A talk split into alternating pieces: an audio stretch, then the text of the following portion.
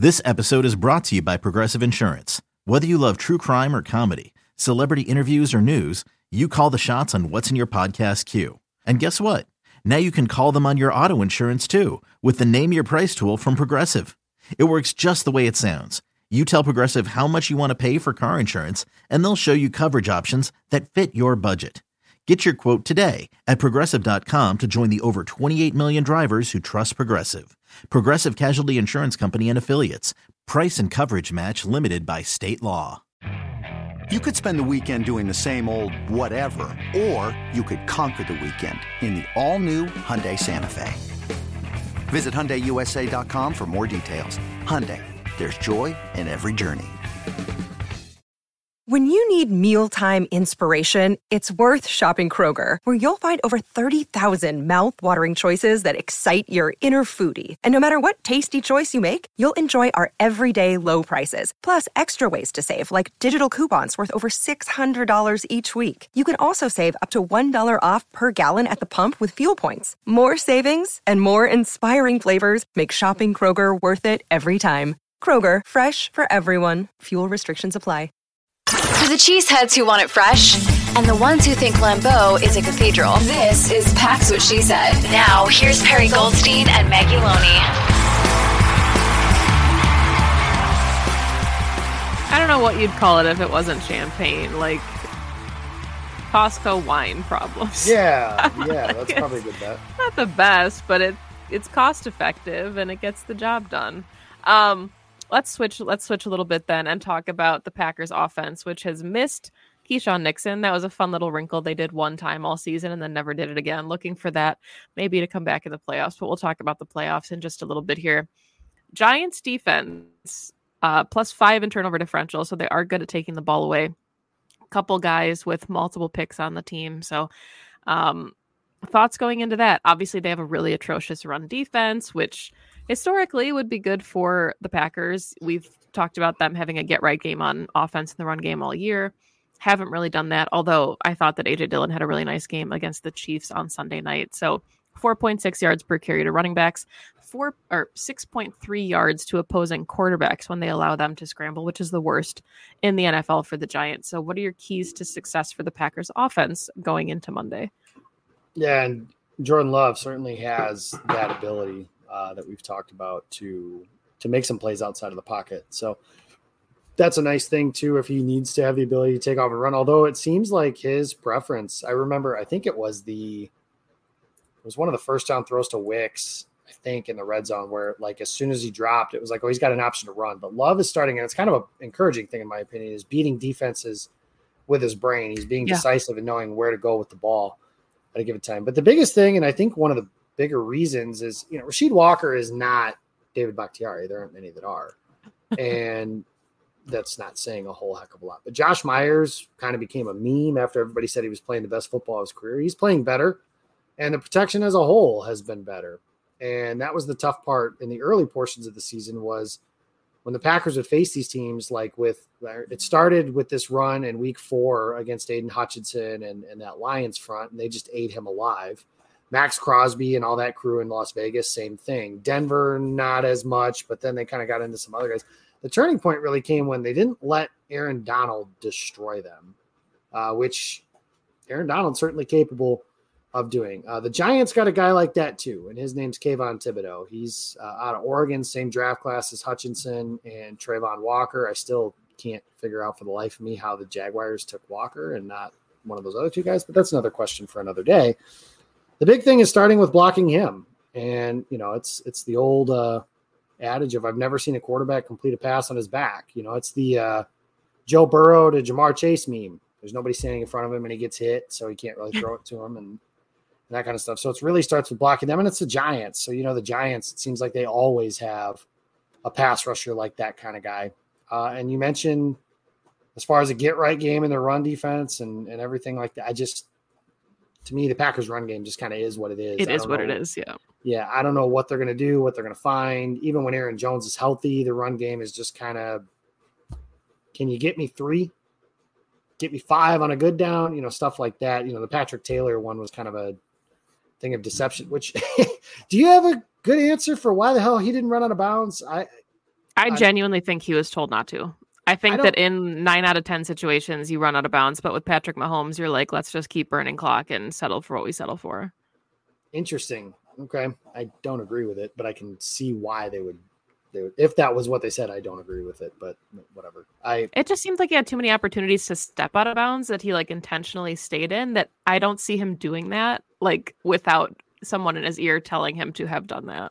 right. And part of his thing is like he's he's not the most the biggest, the fastest, most explosive, but he's smart. That's supposed to be one of his Mhm. things. So I can't imagine, like you said, he just made two bonehead plays in a row for for no reason. But that's your answer. And then Jordan Love, eight touchdowns, no picks during this three game winning streak. Yeah. That has been a huge factor in Green Bay success. And the Packers, you know, they don't. I've said this about a thousand different times this season. They don't have the margin for error that they used to have, as well as Jordan Love and the offense is playing. This isn't the same crew that you know Aaron Rodgers was lining up and saying when Aaron was out there, you knew like they got a good chance to score thirty. Well, Green Bay's only done that once this season, and it was week one against Chicago. So that was a very long time ago. And maybe they'll get there at this at some point, but you know, they haven't gotten there yet.